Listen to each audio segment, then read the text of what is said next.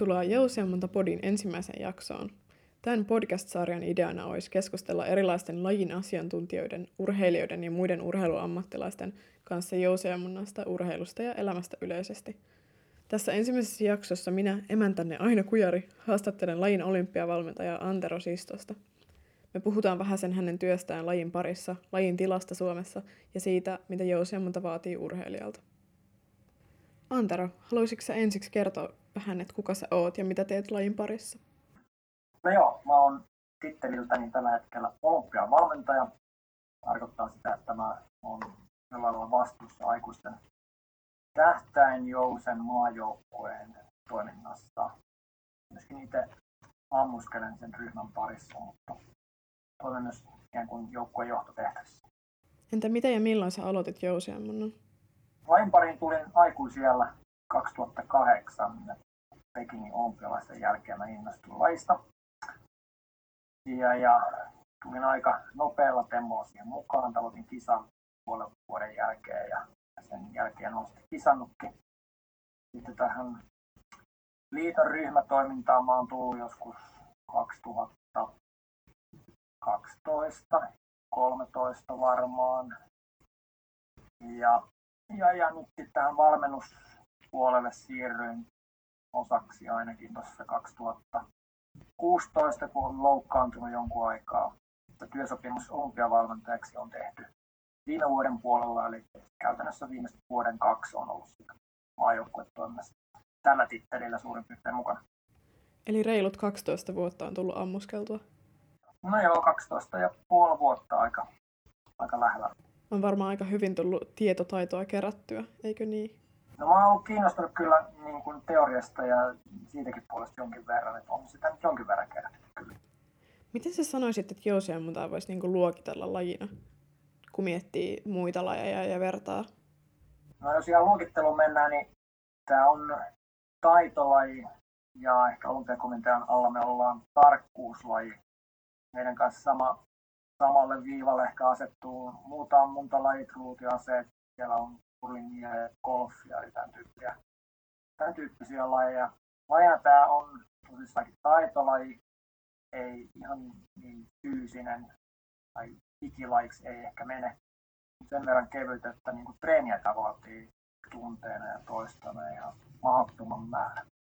Mentaalipuoli varmastikin korvaa fyysistä puolta aika lailla ja tekee tästäkin lajista tosi haastavan. No mentaalipuolen haasteet on isossa roolissa tämän lajin haastavuuden niin. puolella. Että kyllä, pääkopalla tehdään aika paljon tällä lajin parissa. Toki fyysisyyttäkin tarvitaan, mutta se ei ole niin isossa roolissa kuin monissa muissa lajeissa, eikö niin? No fysiikan puolella sanoisin, että vaatimukset ei ihan mahdottomat ole.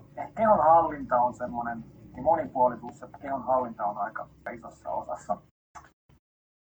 Ja tasapainoa, voimaa ei tarvita, jonkin verran liikkuvuutta, kestävyyttä siinä mielessä, että tota, harjoitukset on pitkiä tai olisi hyvä, jos ne on pitkiä. Kisata, kisatilanteet on tosi pitkiä. Peruskuntopuoli olisi ihan kiva, jos se olisi kunnossa. Räjähtävää nopeutta, maksimivoimaa, tämmöisiä ominaisuuksia, niin ne saattaa olla jopa vähän niin pahasta, että sillä puolella maltti on aika valttia tässä tämän lajin puolella.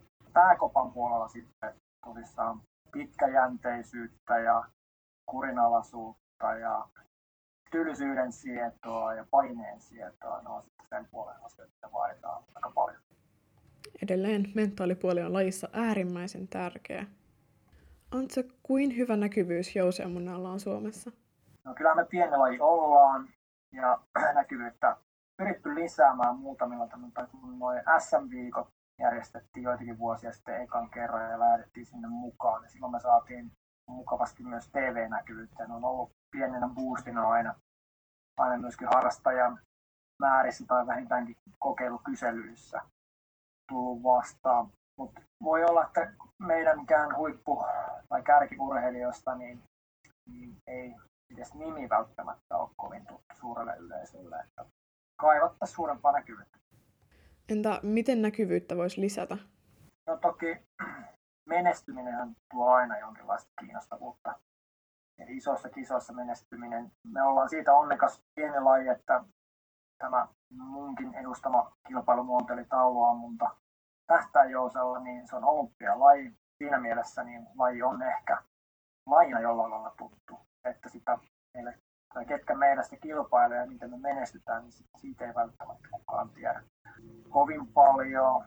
että noita kun hyväksi käytetään SM-viikkoja olympialaisia, niin on ainakin isot, isot mediakoneistot jo auttamassa sitä. Jos sitä haluaisi nä- näkyvän enemmän, niin lajia pitäisi ehkä olla enemmän koulussa edes testattavana ja, ja, ja harrastuspaikkoja ehkä näkyvämmin esillä seuroilta aktiivista toimintaa, että, että tota, kokeilijoita pääsee, kun jouselmasta puhutaan, niin varmasti monella, monella semmoinen pieni halu kokeiluun herää saman tien, mutta sitten pitäisi olla vähän tietoa ja mahdollisuuksia löytää niitä paikkoja, niin lajin pari pääsee edes tutustumaan. Onko lajin edustajilla jonkinlainen vastuu siinä niin kuin näkyvyyden lisäämisessä? Tuommoista lajista saa olla ylpeä ja sitä saa niin kuin, tuoda esille. Ja niin kuin urheilijanakin itsekin ollut pitkään, niin musta silti tuntuu, että vaikka mä urheilija keskityn vain urheiluun, niin on pieni velvollisuus myös tuoda sitä lajia esille niin kuin harrastusmielessä muillekin ihmisille. Ei tarvitse vaan keskittyä itseensä, vaan voi niin kuin auttaa myös lajia. Suomalaisella jousiammunnallahan meni tosi hyvin siinä viime vuosisadan puolivälin jälkeen. Miksiköhän? Mä en osaa sanoa, mä tulin lajin pariin vasta sen verran myöhään, että miksi meillä meni 70, 80, 90-luvulla niin hyvin. Meillä oli useita todella maailmanluokan ihan huippuampuja, käytännössä maailman kärkiampuja. Se mitä on kuullut, niin kyllähän he töitä tekivät eteen. Laji on kyllä toki sen jälkeen laajentunut ja kasvanut varmasti, että ei tiedä Suomessa sitten ehkä resurssit riitä enää niin helpolla. Eli kyllä siellä on meidän ehkä kultainen ajanjakso ja, ja, ja toki olisi toivottavaa, että samantyyppistä menestystä me joskus päästäisiin nauttimaan niin kuin tulevaisuudessakin. Vuonna 1972 Münchenin olympialaisissa Kyösti Laasunen voitti pronssia ja sen jälkeen mitaleita on kertonut muistakin suurista kisoista. Yksi legendaarinen menestysvuosi oli 1980, kun Tomi Poikolainen toi kotiin miesten kultamitalin ja Päivi Meriluoto naisten pronssin Moskovan olympiakisoissa. Viimeisimmät olympiamitalit vuodelta 1992, kun miesten joukkuekisassa Jari Lipponen, Tomi Poikolainen ja Ismo Falk voitti hopeaa – Nämä kisat pidettiin Barcelonassa ja pelkästään kotijoukkue Espanja nujersi Suomen miehet silloin. Vaikka Suomi on pieni pohjoisen maa, on täältä aina löydetty isoihin kisoihin. Mitä pitäisi tapahtua, jotta taso nousisi nyky-Suomessa? No varmasti niin kun kaikkea pitäisi pystyä tekemään paremmin. Tarvittaisiin enemmän valmentajia, mutta me tarvittaisiin myös enemmän niin kuin urheilijoita. Sitä, ennen sitä me tarvitaan harrastajia vähän lisää, mistä urheilijoita tulee nuoria motivoituneita urheilijoita niin kuin semmoiseen pidempiaikaiseen valmennukseen. Ja, ja periaatteessa järjestelmä meillä suurin piirtein on olemassa, mikä tämän, tai millainen järjestelmä riittää siihen. Sitten tarvitaan niitä tekijöitä. Ja sitten se, koska tästä ei ehkä ihan ammattia saa, ja Suomessa aikuinenkin, aikuisampujatkin väkisin joutuvat tekemään töitä. Sen ohessa se syö heti treenimahdollisuuksia. Valmentajia ei ole käytettävissä vielä ainakaan niin kuin päivittäiseen valmentamiseen, vaan se on silloin tällöin nähdään. Sekin on ehkä vähän, vähän tota, vähän. Se vaan vaatii pitkäjänteistä työtä ja sitä massaa, mistä sitten joku piikkaa sinne huipulle. Ei se mahdotonta ole. Kaikki muutos lähtee yksilötasolta. Jotta maailman huipulle päästään taas, pitää yksittäisen motivoituneen ampujan jatkaa päivästä ja vuodesta toiseen yrittämistä hyvässä, kasvun mahdollistavassa val- valmennusympäristössä. Menestys ei ole enää pelkkää yhden ihmisen sisua, vaan myös sattumaa ja ympäröivien ihmisten panostusta, olosuhteita. Luonnollisesti huipulle nouseminen on vaikeampaa Suomessa kuin esimerkiksi Etelä-Koreassa, jossa valtio panostaa huikean määrän urheilijoiden menestymiseen. Suomessa urheilun rakenne on vähän erilainen, samoin menestyksen mittarit. Onko nuorena aloittamisesta hyötyä ja mitä merkitystä iällä muutenkin on tässä lajissa? Nuorena lajin pariin tulemisesta on varmasti hyötyä. Tätä lajia ei voi ehkä lähteä ajattelemaan niin, että hän erikoistuisi kovin aikaisessa vaiheessa. Et kun tämä on tosi tästä niin kuin liikunnallisuutta ei ehkä tämän lajin harjoittelulla hirveästi kehity. Monipuolinen liikunta täytyy olla kyllä taustalla pitkään, mutta että jos lajin parin pääsisi vaikka 7-8-vuotiaana, mikä on tietysti haastavaa, kun ihan välineistöjä ja, ja ohjauksia ja muun puolesta, että se ei ole valmennusta, vaan se on liikunnan riemua niin pienillä, niin tota, hyvällä liikunnallisella taustalla lajin pari voi tulla paljon myöhemminkin, sanotaan jo 12 vuoden ikä, ikävuodenkin jälkeen, ja voi tulla vaikka kuinka hyväksi Pohjatyö tehdään ehkä tämän lajin osalta kyllä muissa lajeissa. Ihan hyvä tietysti saada kosketuspintaa ja opetella vähän liikeratoja ja muita, mutta on ainoaksi lajiksi tästä ei ole, ei ole kuvasta vähän myöhemmällä iällä. Antsa, sähän on ollut toisessa lajissa sulkapallossa ihan SM-tasolla juniorina. Kertoisitko se vähän siitä, miten se on vaikuttanut sun tekemiseen ammunnan puolella? Ensimmäiset kahdeksan, yhdeksän vuotta, niin mun ei tarvinnut mun fysiikkapuolella tehdä yhtään mitään. Se oli tota, auttoi mua kyllä kehittymään ampujana melko nopeasti ihan kohtuu tasolle. Tuon 28-vuotiaana lajin pariin ja mulla on kuitenkin 18 vuotta on sitten melkein kilpailutaustaa toisella lajin tai toisen vaativan fyysisen lajin puolelta, niin se fysiikkapuoli oli mulle helppoa. Ja vaan toi taitopuoli ja pää, pääkopan kestämispuoli on sitten, mitä tarvitset harjoitella enää. Sulkapallon mentaalipuoli on varmasti tosi erilainen kuin ammunnan.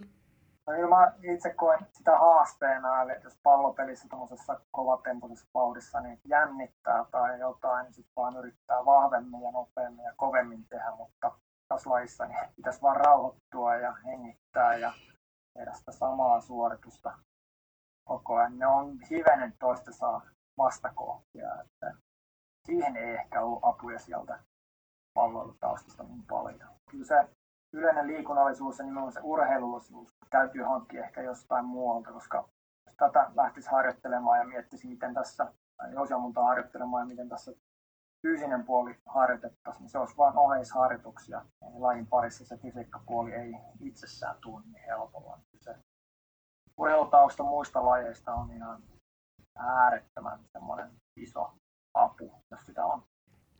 Mä itse aloitin baletin kolmevuotiaana, sen jälkeen tenniksen viisivuotiaana ja voimistelukin käväsi joskus kuvioissa. Vähitellen muut jäi pois, mutta mä oon pelannut tennistä nyt lähes 12 vuotta, myös ammunnan ohella. Ollaan Antsan kanssa samaa mieltä siitä, että monipuolinen liikuntatausta ja oheislajit on auttanut tosi paljon siinä urheilun niin kuin syvällisemmässä ymmärtämisessä ja motoriikan kehittämisessä. Samoin siinä, että tekemisen luonnetta ja vastoinkäymisiä on paljon helpompi jaksaa, kuin jos ei olisi urheilu ennen ammuntauraa.